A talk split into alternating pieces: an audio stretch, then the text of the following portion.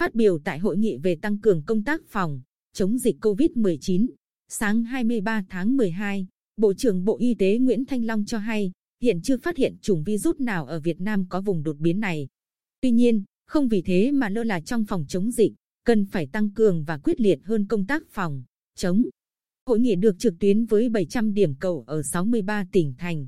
Tại Bình Định, có lãnh đạo Sở Y tế và các đơn vị liên quan. Trước thông tin về biến chủng của virus SARS-CoV-2 đang dấy lên quan ngại, Bộ trưởng Nguyễn Thanh Long cho biết, ngành y tế Việt Nam đã giải trình tự gen trên toàn bộ mẫu. Tới đây Bộ Y tế chỉ đạo các viện trung ương tăng cường giải trình tự gen của các mẫu bệnh phẩm. Đặc biệt khu vực châu Âu, các nước có biến chủng virus để xem khả năng lây truyền, xâm nhập vào Việt Nam. Mặc dù quan ngại, nhưng chúng ta phải hết sức bình tĩnh đối phó chủng này. Hiện Bộ Y tế đang theo dõi chặt chẽ vấn đề này, ông Long nói. Việt Nam cũng đã chính thức thử nghiệm lâm sàng vaccine Nanocovax của Nanogen. Các trường hợp tiêm thử nghiệm giai đoạn 1 đều an toàn. Người đứng đầu Bộ Y tế nhấn mạnh 4 nội dung về công tác phòng chống dịch COVID-19 các địa phương phải đôn đốc triển khai từ nay đến cuối năm. Đó là tiếp tục tăng cường quản lý chặt chẽ người nhập cảnh hợp pháp và trái phép. Ban chỉ đạo phòng chống dịch COVID-19 các tỉnh, đặc biệt vùng biên giới hết sức quan tâm. Tăng cường triệt để trong quản lý cách ly người nhập cảnh hợp pháp. Trường hợp nhập cảnh theo yêu cầu của chính phủ được phép cách ly tại nhà, ngoại giao, công vụ, chuyên gia, nhà đầu tư.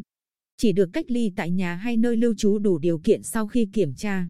Các địa phương chỉ đạo quan tâm đầu tư, tăng cường năng lực xét nghiệm, đẩy mạnh giám sát, xét nghiệm trường hợp có biểu hiện nghi ngờ. Thời điểm này nhiều bệnh lây qua đường hô hấp triệu chứng giống COVID-19. Tất cả trường hợp này vào viện đều phải xét nghiệm. Bộ trưởng yêu cầu phải chuẩn bị cho tình huống xấu, bởi không biết COVID-19 sẽ bất ngờ xuất hiện ở đâu, vào lúc nào.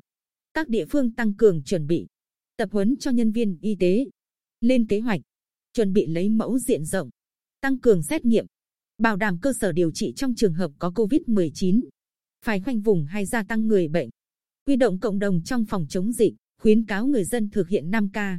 Cơ sở y tế đưa công tác phòng chống dịch COVID-19 lên mức cao nhất, chú trọng xét nghiệm trường hợp nghi ngờ, tránh bỏ sót.